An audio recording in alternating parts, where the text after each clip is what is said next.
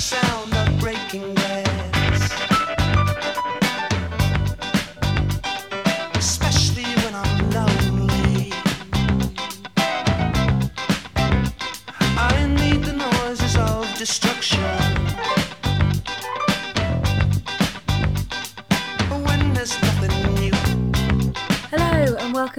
Episode 4 of Not High Yet. I'm Kenzo and I'm feeling particularly cheerful today because I've called in sick to work, the sun is out, and I had just enough money on my card to buy six burger buns and a cucumber. So that's my lunch sorted for the rest of the week.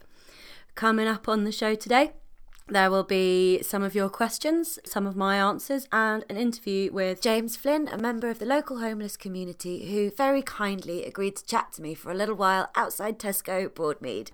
I was trying to think of something cheerful to discuss at the beginning of the show and kept drifting towards trauma as a sign of the times, perhaps.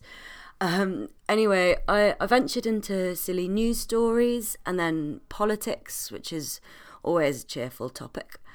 And nothing really stuck until I started thinking about the poisoning of the Russian spy, Sergei Skripal. And I came across this quote in the Wall Street Journal. The raft of conflicting and often implausible versions of a story is typical of Russia's response when it has been caught in malfeasance or even caught red handed. The aim, Western officials and some Russian analysts said, is to muddy the waters and drown out facts. It's a strategy that has gained traction within Russia because it taps into popular mistrust of official versions of events, which flourished amid the distortions of the Soviet era. If lots of irrelevant information appears, then people lose track of what is relevant and become disoriented. They don't understand what's going on. This quote refers to the practice of governments sending out various and often conflicting media stories to achieve certain aims. And these aims seem to be to create an environment of confusion, a platform that provides fodder for conspiracy theories and therefore further confuse the truth, even bring into question the very nature of truth. And this is something that we as a society, as well as me personally, have been having trouble with recently. And I have begun to feel a little bit like a shaky cat with feet on separate pieces of breaking ice, slowly moving further apart. So, because of this, I thought I'd start the show with a cheery subject of psychological warfare and the dissolution of the foundation of belief. More specifically, what happens when we lose trust in the media? Media audiences expect news to provide them with information to help them understand what goes on in the world around them and help them obtain useful information for daily life. This is why many news programs or news channels will have a logo that's like real life, real fact, you can trust us. Because audience also expect media to help strengthen credibility and stability and status within society and state.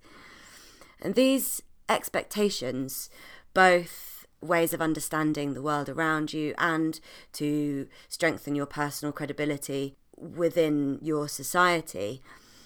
These expectations have clear parallels with other belief structures such as religion or uh, general political systems and indeed scientific research. In other words, what we see in the news is part of the building blocks for how we understand our lives and, and our place in the world. So, when the reliability of your belief system is suddenly questioned, as at the moment it's increasingly becoming apparent that visual truth in the media is no longer to be relied on, it is akin to the trauma of bereavement. Suddenly, your whole system of experiencing and interpreting life comes under threat. And I know this may sound a little bit like an overreaction, but I mean, really, it may it may not be. This sharing of information and trust in a method of comprehension is fundamental to our lives. Trust can be considered as social capital and the foundation of any community or collaborative work. Also, making any kind of rational decision is based on collecting information from the environment and making decisions based on this information.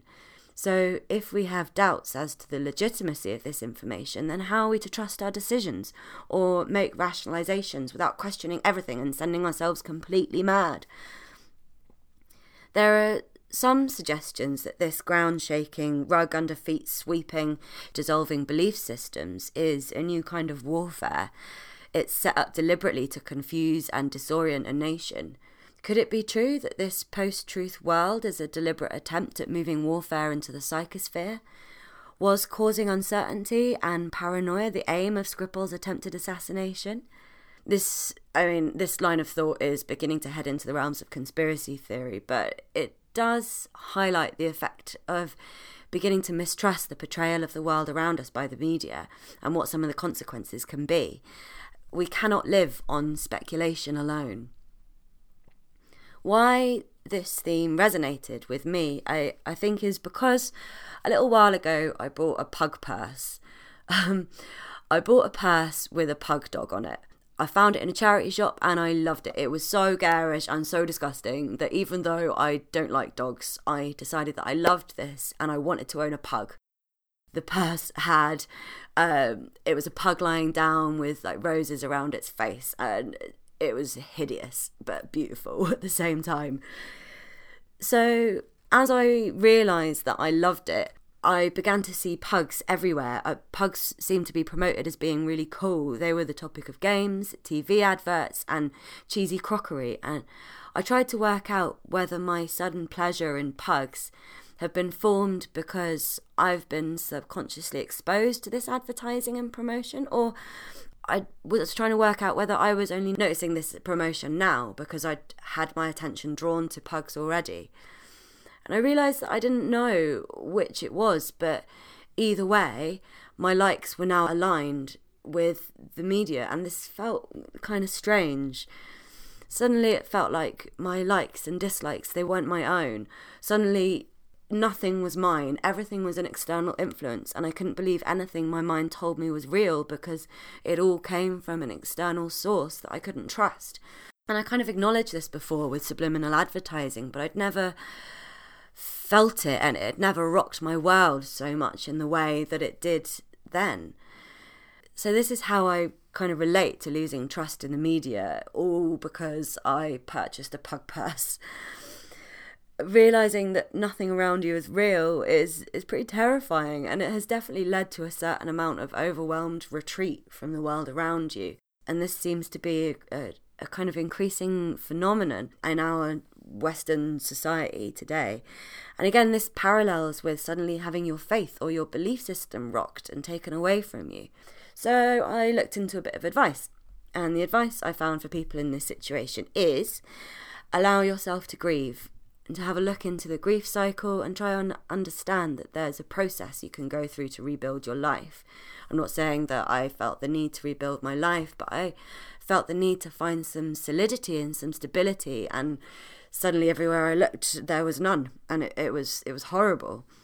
Another piece of advice is to share your feelings with a friend that won't push their faith system on you.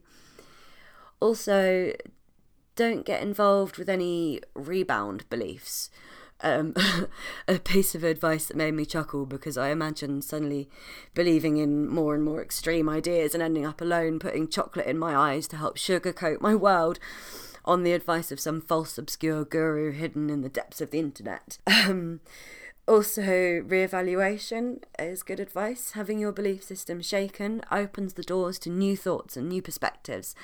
Hopefully, not perspectives that lead you to put chocolate in your eyes so yeah, I guess these are my thoughts for this week. Not perhaps the deepest or the most critical or the most kind of fully formed introduction to this episode, but something that stuck with me this week and hopefully something to ponder on. So now to your questions. Hiya, um, 29 year old female from uh, living in New Zealand here. I'm just wondering, um, what your thoughts are on microdosing with LSD, um, just to sort of lead a life of better quality, um, and whether you've got any tips on it. Um, for instance, what a good dosage per day would be, or even if, if you should even take it per day, should it be per week or per month? Uh, yeah, any information would be great. Thanks. Hmm, microdosing. So, the practice of microdosing is consuming minuscule doses of LSD or another hallucinogen to improve cognition, but without actually tripping. This is a I'm hesitant to say fad. This is a trend that seems to have come out of kind of Silicon Valley. A lot of wealthy uh, entrepreneurs or business types have started microdosing to enhance their creativity or to help them with depression or anxiety. And it says it's a way for them to subtly open their mind and become more creative and more productive in the everyday, but without actually tripping. This is loosely based on experiments done in the 70s of full doses of LSD to try and understand how this affects the brain and affects creativity. And so now the thought is that even just taking tiny little bits could help you. There have been very limited studies on it. There was one person who's documented their experience of taking it every day for 30 days, and they have said that although they didn't notice any effects themselves, they did several tests every week, one in creativity and one in mood. And they both on they both scored better, like more creative and a better mood on both of these tests, even though they didn't actually notice anything. Uh, there has been one published study which has just been interview and anecdotal evidence. And generally, it's more positive. People note that there is an improved mood, there's improved creativity, and it can counteract symptoms of depression.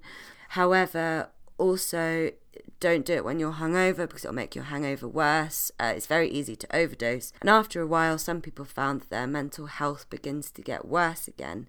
And also, if you dose too late, you can suffer with insomnia as your mind is overactive and overstimulated. But personally, I would be nervous of opening my mind up to psychedelics every day just because I am aware that my mental state isn't the most stable and I'd be scared of overdosing. And I think this is potentially why if you are going to do it, taking LSD would be better than taking mushrooms, as the dosage would be a lot easier to get right. The ideal or the stated dose would be 10 micrograms of LSD, which is basically getting one little blotter of LSD and cutting it up into 10 pieces. Uh, so 10 to 25 micrograms uh, means that it's subperceptible. You won't notice it in daily life, but it will over time hopefully help to expand your mind and improve your mood.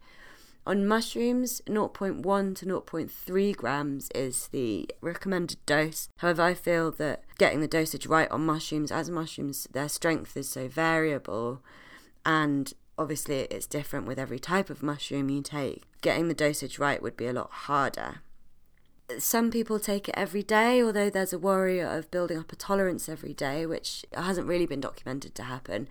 But you could take it every day, or every three days, or one to three times a week. It's it's up to you really. Ideally, probably somewhere in the middle, so maybe like every other day or once every three days some people take it for a few weeks at a time or for a few months at a time. I think it's subjective and it would be up to you to see what felt right and hopefully you wouldn't get too overwhelmed with it, but at the same time, you don't want to become reliant on it if you're not reliant already. But yeah, I think experimenting with seeing what's best for you really, but that's my advice. Probably LSD, 10 to 25 micrograms, and one to three times a week.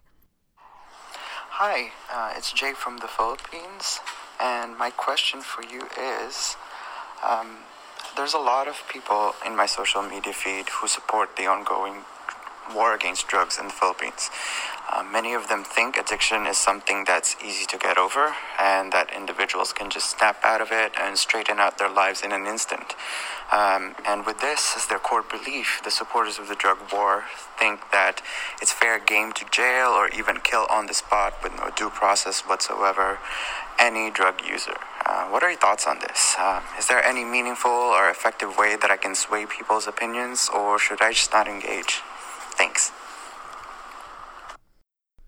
First, I'm going to apologise with my pronunciation. President Duterte President Duterte, elected in 2016, used powerful and emotive rhetoric during his election campaign, and one of the cornerstones of his manifesto was to rid the country of drugs and drug addicts, which he believes stand in the way of the country's economic and social development. His violent and quite abusive statements encouraging the extrajudicial killings of addicts has created a kind of an irrelevant legal atmosphere which is ironic seeing as he is originally a lawyer and has pledged to uphold the law. What he's done essentially is he's to really legitimize and state sanction murder on the streets and in people's houses if so long as it's placed under the umbrella of the war on drugs, then there's no consequence. And he considers that the deaths of families and innocents is necessary collateral damage. The war on drugs in the Philippines is a very violent and upfront and vigilante kind of atmosphere. Some compare the situation to Nazi Germany or more recently to Trump's America a national leader brought to power out of frustration for the inaction and corruption of previous state figures, seen to be tackling a stated problem or a specific social or cultural group with direct action. Duterte has claimed there are over a million drug addicts and cartels in the country, and 12,000 people, addicts or not, will never know, are already dead killed on the streets with no legal or personal defence. So it's a pretty intense situation. And what can you do about it? And is it best just to disengage? Retaliating against believers of the Philippine war on drugs with aggression and argument will result in just the headbutting of ideas and both parties more set in their ways and more frustrated at the other. In one on one discussion, it's about being relatable and framing your argument in terms that the other can understand, or bringing a wide abstract concept down to the tangible and the close. That's usually uh, quite a powerful way to change perspective. However, in terms of understanding violence when you haven't really directly been involved in it, exposure to TV violence allows us to almost imagine we've been observers of horrific situations. And as we imagine this scene we've seen on the TV, and we think back to that time when we were sitting on the sofa when we watched someone get killed, and from that we think, oh, I, you know, I was fine. Perhaps, you know, I'll be fine in reality. It doesn't matter to me. It kind of it numbs that reaction to a situation because we've seen it but yet not seen it. So, I don't know, trying to individualize and personalize violence in order to prevent it is kind of harder these days. But I think still there's value in attempting to bring a wider concept into the personal sphere. I ended up researching how people stood up to Hitler for this question, and not really something I was expecting to do. One of the major methods, and one we are familiar with because of Anne Frank's diary is sheltering somebody. In this case, it would be sheltering an addict, which is not so simple as sheltering a member of a persecuted social group.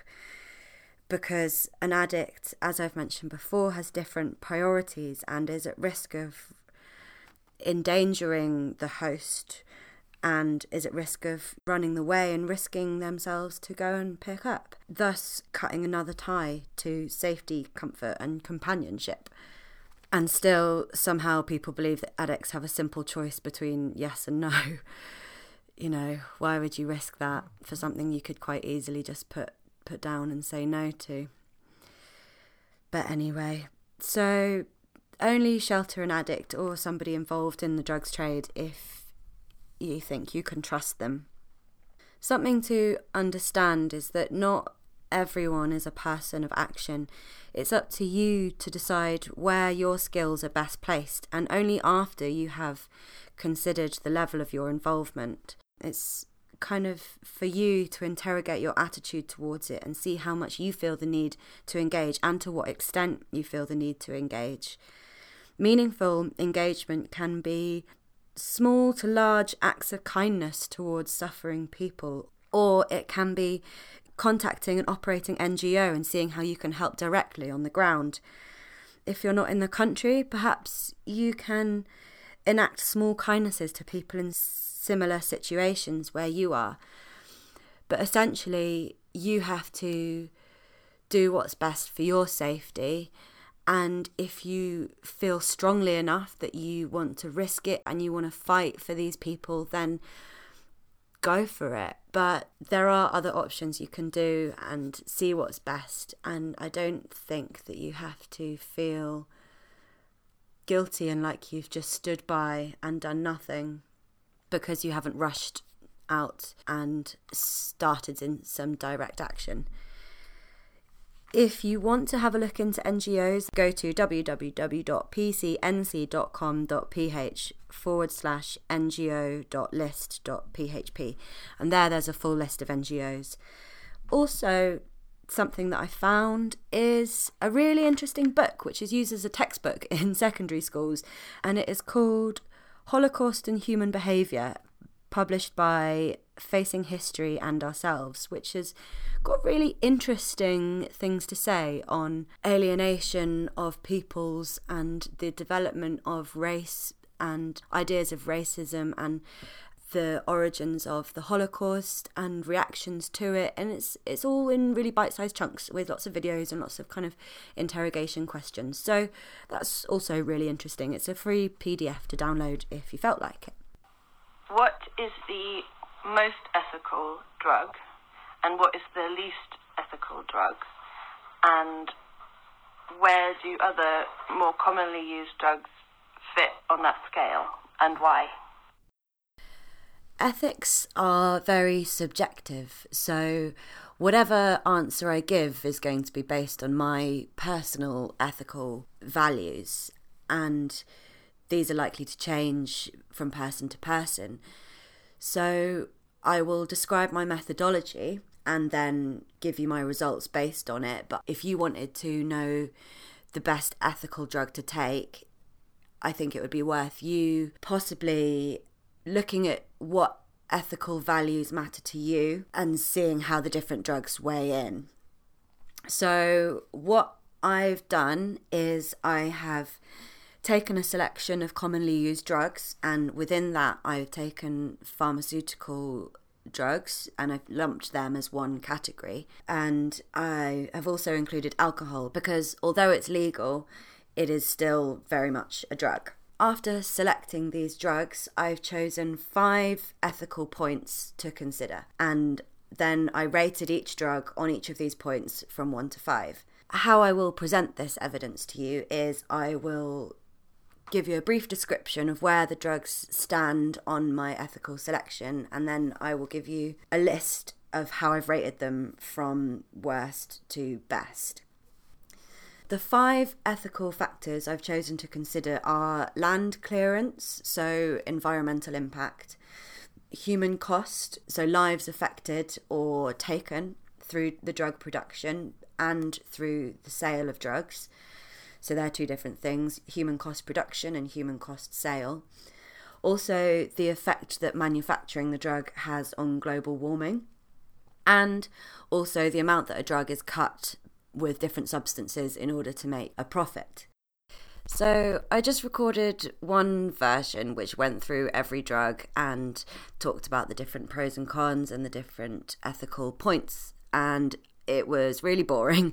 So, I'm going to talk about it more in trends because there are definite trends that you can pick up. The first, looking at the environmental impact and global warming together. So, the trend is generally the drugs which have a natural base and need to be cultivated in order to produce the final product. Generally, they are the worst for the environment, as you would assume. With cocaine, for example, the coca leaves, you need about four meters squared of coca trees to make one gram of cocaine, and this is worse than palm oil. And we know that palm oil's monoculture is really destroying the rainforests in places like Borneo and Malaysia. Similar with heroin, but it's not quite as damaging because the poppy is a wildflower and so it doesn't have to be such strict monoculture. With MDMA, it's, it's different for two sides of the world. The safroli tree grows native in Cambodia and it grows native in Canada and the US. In Cambodia, it's being cultivated to the point of extinction, whereas in North America, at the moment, it's not quite so endangered. And the difference between this and the drugs which are chemical based is that they are created in a lab, and really the only effects with global warming is with the energy used to power the labs and keep all of the systems going. Also, with crystal meth, there's a bit of a side issue of the toxic waste, and because it's an illegal drug, it's unregulated, and so the waste is placed wherever is possible, which is becoming really damaging to local communities. Mushrooms are an exception to the outdoor indoor difference. Mushrooms are not cultivated intensively, and where they are grown on a large scale, they don't need to take up a lot of space and they grow quite quickly and can grow amongst many other plants. So, mushrooms are pretty spot on if you want to think about the global warming and the environmental cost of drugs. In terms of the human cost, there is a very clear divide between legal drugs and illegal drugs. Where the drugs are legal, they are not in the hands of gangs or cartels, and therefore there is a lot less fighting, war, and death surrounding it. And also, the drugs that are legal are not cut in order to maximize profit. Although, with tobacco, you could say that it's not cut, but it's mixed with other chemicals, for example, formaldehyde and other cancer causing chemicals. These have pretty serious adverse effect on human lives as it's one of the biggest preventable killers worldwide. With pharmaceutical drugs and drugs that are available on prescription, there's a different ethical dichotomy. Investment and research into pharmaceutical drugs tends to go where there are reliable markets and there is a reliable consumer base. This is places of a wealthier economic background where people have stable jobs, regular income, and regularly attend GP appointments.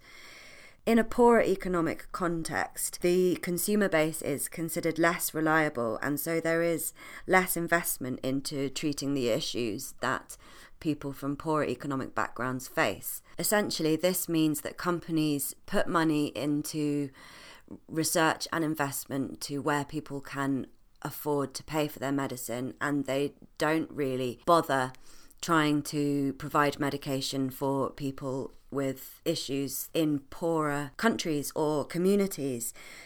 What this means is that people who are heading up the pharmaceutical companies are deciding who lives and who dies based on their potential profit.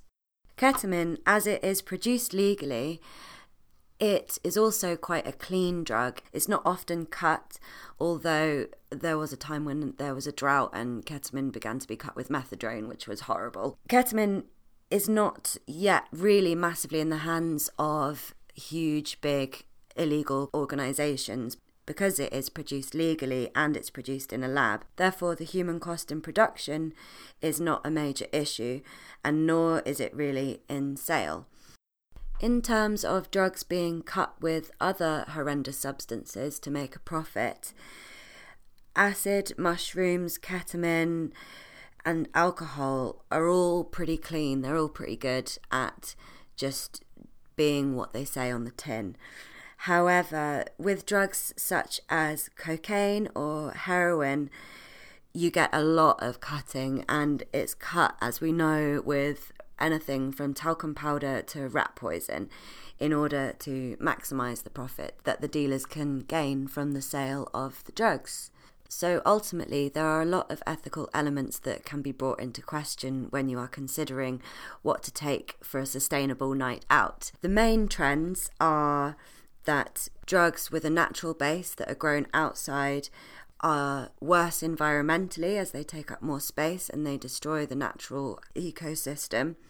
Drugs that are chemical based are made in a lab, therefore, they are better environmentally, but they are worse for global warming because of the energy that it takes to produce them. With the human cost, there's a pretty clear divide between legal and illegal drugs, especially in production, where you have regulation as opposed to mafia control. And there are certain drugs which are better for cutting, which are often cut, and there are certain drugs which aren't, and this is mainly due to the method of production and the amount of profit. To summarise, my list from least ethical to most ethical goes cocaine is the worst, heroin is second worst, then meth, then MDMA and tobacco score equally in my little ethics chart. Then it is weed, then ketamine, alcohol, then pharmaceuticals, then mushrooms, then acid. So, if you want to go and have a very ethical night out, I would suggest taking a hallucinogen. If you want to go and be unethical, it would be from meth downwards, really. Meth, heroin, cocaine. They would be the biggest unethical decisions you could make. However, essentially, the choice is up to you. For this week's interview, I wanted to compare and contrast the voices of the homeless community and the people that provide for them. So, I wanted to interview one person who worked in a homeless shelter and one person from the homeless community. I sent off a couple of emails to homeless shelters and I didn't word what I wanted to do very well, and it came across quite potentially quite offensive towards the homeless, homeless community, actually. Um, so that didn't go very well. Instead, what I have done is I've split the interviews into two weeks, and this week I have an interview with a member of the homeless community, and next week I will have an interview with somebody who works at BDP, Bristol Drugs Project, an organisation that provides advice, help, and clean needles and uh, recovery sessions for addicts in need.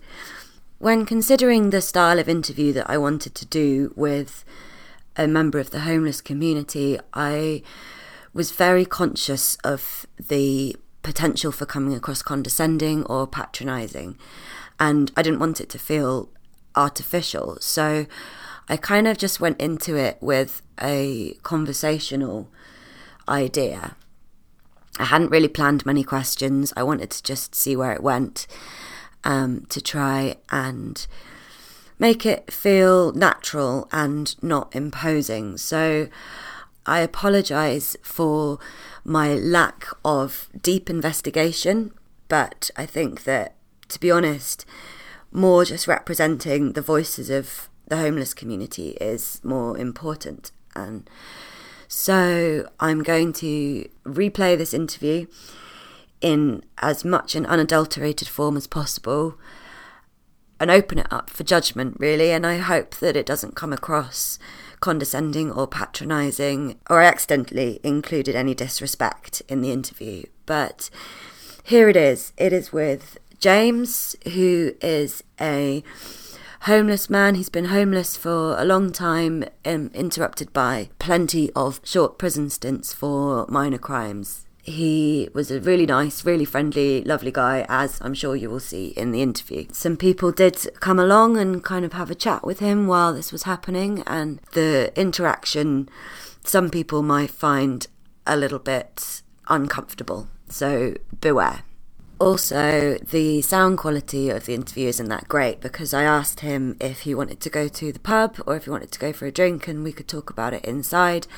But he wanted to stay outside and just carry on making some money. So I've recorded it on the streets with passing cars and seagulls. So I apologise for the sound quality. Cool. Hey, so if you want to, like, yeah, introduce yourself and say who you are and yeah, my name's James Flynn. I'm from uh, Wolverhampton. Yeah, man. Um. What can I say about my background? Do you want to talk about background? Yeah. Yeah, a little bit. How long you been in Bristol? What you been doing? Well, saying that, I come out of jail about six months ago, you know what I mean? But long story short, the reason I'm in this position because I used to rub off on family when I was younger. I didn't realise I was doing. And uh, you know what it is as well? I don't know what I'm telling you, bro, I say anyway, but you know when I was younger, now, I used to have a stepmom, yeah. And uh, um, I used to have a stepmom, obviously. She used to have kids, like, as well. So, I'm the youngest out of a lot of them, yeah. So, um, my brother's the second oldest, like you see, I mean, my real brother. But the rest of them, there's about four of them. So they ain't enough related to us. They're just fucking, because married. Do you know what I mean? Yeah. Say again. I was gonna say, I don't know. Yeah, man, I used to. My mum used to fucking batter me when I was young, like, still. Cause I think because, like, I was young and she's jealous, like, I think, you know what I mean? Because, like, I don't know, because I was the youngest one. But anyway, like, uh, as soon as, uh, as soon as my dad found out that I used to, like, not speak to my dad, he used to, like, get my expressions on my face, the way, like, I walk and talk and, like, don't speak and things like that, obviously. I told him the end, you mum used to fucking batter me. To fucking, um, I nearly killed her like he did, you know what I mean? I nearly killed her, yeah, fucking, it's good to have a dad, he's still now anyway, still, I nearly killed yeah. Anyway, fucking, next thing you know, I was in care, now, my mum fucking sim, um, got me out of my dad's Yorks, she knew what was going on, like. Then what, because I was a nuisance, fucking, um, I got put into care, then my dad got me out of care, and from then I started robbing. And I'm in jail all the time. Do you know what I mean? yeah. How was it like going going in and out of jail? Was it helpful at all? Like was there was it You know when I, you know when I was younger, it was helpful, yeah. But if I had the right uh, guidance, I'd probably get somewhere in life. You know what I mean? But I didn't have no, I didn't have the right guidance to um, help me out. Do you know what I mean? Yeah. But like you know what it was when I was younger, now I used to be like fit, healthy, like and um, all good, mate. Did help you out and. You get more of a bounce, like you felt fresh, man. Yeah. You get what I'm saying, though? Yeah, So, sure. How long you been in Bristol? Yeah, about six months now. Do you reckon you'll stay here for a while or You know what? I don't know what's going on. You know, because like, if I had like a bit of money, like quite a bit, bit of money, I don't know, a hundred pound, like, I'd decide what I want to do. You know, I don't put your taves in that. I don't know what the fuck to do Yeah. myself. Do you know Yeah, that's it. Well, I mean your your kind of options are Yeah. limited, isn't it? Once you've been through the system, because do you find that like that kind of drugs are an easy thing to? Do they help you kind of live this lifestyle? Do they make you feel better and make you kind of feel? Do, yeah, do they help you in this life or do they not? It does help you in a way. Like, it helps you like pass time, like. Because obviously, if you're homeless, you've got nothing else to do and that. Yeah. Where can you go? You could go to uh, uh, like um, places to play pool, and like hostels and things like that. Do you know what I mean? Yeah. It's like really. That's why people smoke, smoke and like drink and. It's time, man. Like sleep or whatever. Do you know? yeah. What do you reckon about hostels? Do you like? Do you think are they are they doing enough? Is there enough places to be? Are they nice? Like, what's the environment like You know what it's doing? Like, some of them skanks, are they? You know what? Yeah, more money, money makers really. You get some of them like, ain't too bad. Like, like I don't know.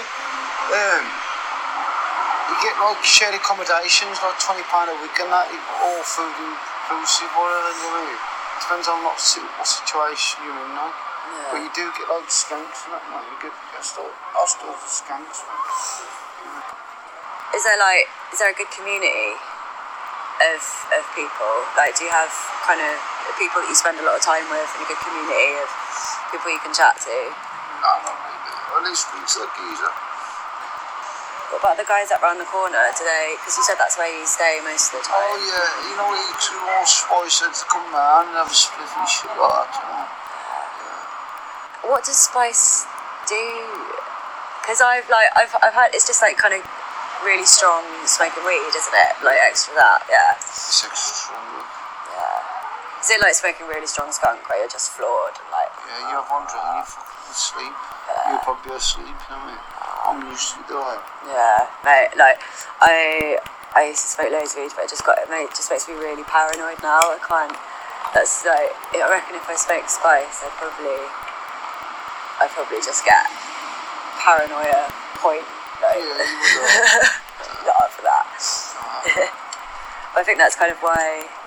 You know, I use I use gear to just shut my brain down. still in the gear now? Yeah. Yeah, yeah, You still smoke? You smoke it though? yeah, yeah. Oh, I smoke it myself, but Does how how did you stop, or like, is it was it just kind of natural? You know what though? There's all different ways of stopped. I went to jail and stopped it, done it all. And I've like walked around constantly and like been on the rob, checking door, door handles, cars and like keep on walking. In other words, I walked off for about three days, more like, oh, do you know what I mean? So there's all different ways of being walked. But methadone, I've never, t- I've touched it once and I'll do it again. You know, dangerous shit, that is. Do you reckon if I went up to someone and said, right, and just like fucking like, just like stabbed them like that, do you reckon I'd get away with it? Probably wouldn't do. People keep starting on me, it's really pissing me off. Why the fuck do people keep starting on me? Someone started on me fucking again, man. Fight yesterday, fight today, and I've got someone else starting me now. You know? What the fuck? It's like starting a circle, fuck. It's like fucking everyone's want to fight me or something, you know? I'm thinking I should just go and just give someone a stab. No, fuck, just stab someone in the arm or something. Well, fuck all the stuff, you know, the conversation, innit? Huh? Remember the conversation, innit? Alright, sorry, man. I'm just saying. They are. Probably not a good idea to go stab someone. You know, keep on saying it, you know, I do that, you know, that are things like Yeah, it's not helpful. So, sh- what's the point of saying you want to stab I just think they want tension sometimes. Do you find that people kind of that want to go back into the prison system, like, can prison be seen as like a safe space? Depends on the person, like, on the person itself. I know the geezers are massive as fuck, yeah. With weights and that, and good job, they commit to suicide. Because, like, yeah, he got the mental, mental like, know, he's thinking about his family, his kids or shit, like or he's, he's giving me someone else or some shit like that, do you know? Horrible. My depend on the person. Yeah. I've been to, I've been to bear jails, I have. Loads of. Fucking hell. What was your experience of that, like, kind of coming in and out and being shipped off to different places all the time? I don't know, like, I think it's like a mad little buzzing I've had, like, it's like when you get to different jars, it's like different way, different, like, routine and things like that, do you know what I mean? And like, when you get used to it, does your head in, like, obviously. Like,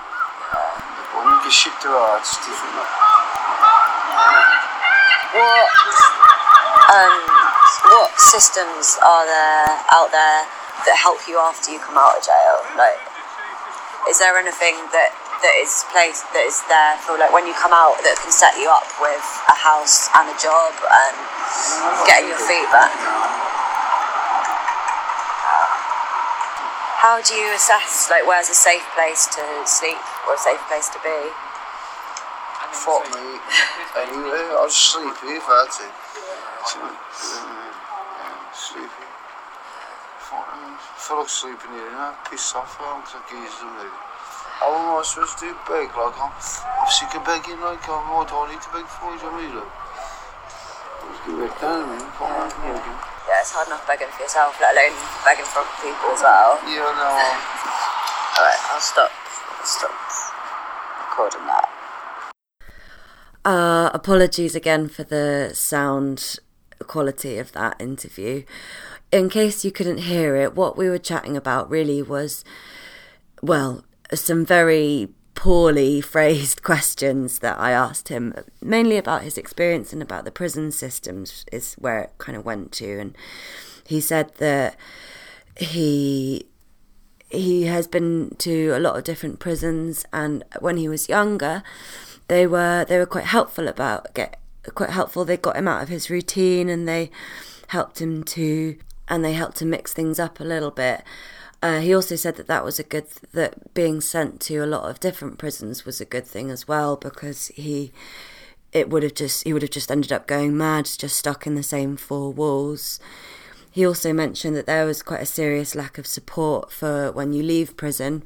There's nowhere that you can go to to really get your life back on track, and that's something which I think has led to a lot of people becoming homeless after they've had a stint in prison, mainly just for minor offences. Also, a an interruption that we had. I don't know if it was able to, if you were able to hear an interruption at one point. A guy came up to us and, with no introduction or anything, he just said, "Do you think I'd be able to get away with it if I just went up and stabbed somebody right now?" Because he's sick of people starting on him and getting into fights, and he wanted to just go and stab somebody. James wasn't too happy about that. He didn't really see the point of why people said that, and that led me on to the question of thinking about was that are prisons seen as a safe space? Do people want to go back to prison? And he and James replied that it's very much dependent on the person. Some people will do well there and some people don't. And his, one of his friends, who was a bodybuilder and had a family and kids outside of prison, ended up killing himself because he just went, he just couldn't handle being in the prison space. So it's a pretty sad story, really. Uh, James was a really, really lovely guy. Um, I saw him earlier today on my way back from work, but I was too tired and I wasn't able to chat to him. But I really want to in future take the time to uh, keep a conversation and keep a friendly relationship up because he seemed he seemed really appreciative and really lovely of some company and something to do even. So back to the questions. I'm a 60 year old woman living in Devon and I'm curious about the experience of using street drugs. I've never used anything very much myself, not even alcohol to excess. But I get the impression that sometimes people use drugs as a way of silencing or burying uncomfortable sensations, thoughts, or feelings that are bubbling up inside them. I experience uncomfortable thoughts and feelings in myself at times, especially in the night when there are few distractions. It's horrible and I want it to go away, so I can understand someone reaching for something they know will end it, even if it's only temporary. I've learnt to trust that they will fade one way or another. Something unexpected will happen to shift me into another groove, or morning will come and it won't seem so bad. But I wonder if, if you have found a substance that makes it go away, it's very hard not to reach for that thing when you do feel troubled. I imagine it's harder to try to deal with it on your own. Is this what makes it so hard to stop using drugs once you have started? It seems that people often find it they need to turn to powerful systems of belief or religion or a group to belong to that gives them something something tangible to put in the place of the drug. So yes, I, I just wondered what your thoughts are about this. Yeah, um, that's exactly what a lot of addictive behaviour is for. It's a way to to ease the pain and those uncomfortable thoughts that come into your mind. And once you have found a solution and something that will make them go away instantly, and then once you've used it once and it and it and then again and it continues to work then yeah it becomes it becomes your crutch and it becomes a fail safe way of making you feel better. And it's the the difference between instant gratification and long-term well-being. And sometimes it's difficult when you're suffering to understand that the long-term well-being is ultimately better than the instant gratification. It will bring you more peace in the future than the instant hit of an addictive pleasure or that instant release of serotonin and dopamine that we are becoming so familiar with.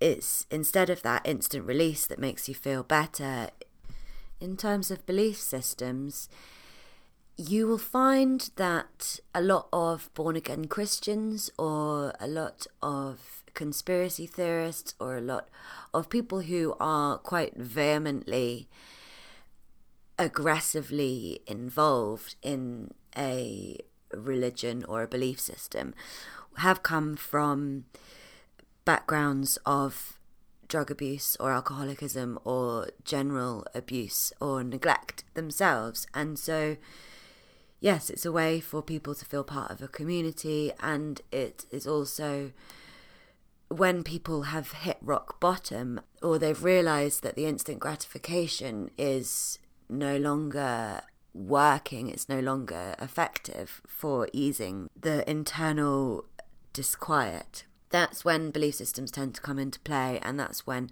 people will reach for these other solutions or these other offers of solution that people will give them. And so that is when you can kind of become quite blinkered and quite focused on what you have, the path that you have found to bring you out of the traumatic situation that you are in, and whether after a while addiction itself becomes a traumatic situation or whether you head straight to the belief system. Addiction and a belief system are kind of can be can be related in that way as they are both external things that offer a way of escape and connection. One, however, is more of an illusion of connection, but it is more instant, whereas one is a community. But yeah, they're both two sides of the same coin, really. Addiction is the instant gratification and a temporary solution to internal pain, whereas a belief system is more of a long term community based feeling of inclusion, which also in turn can be a pain relief mechanism. And sometimes one leads to the other. As I said before, belief systems or extreme belief systems can be born out of when an addiction itself, when addictive behavior itself becomes part of the problem, which is not always the case, but but it can become the case and it can make things worse.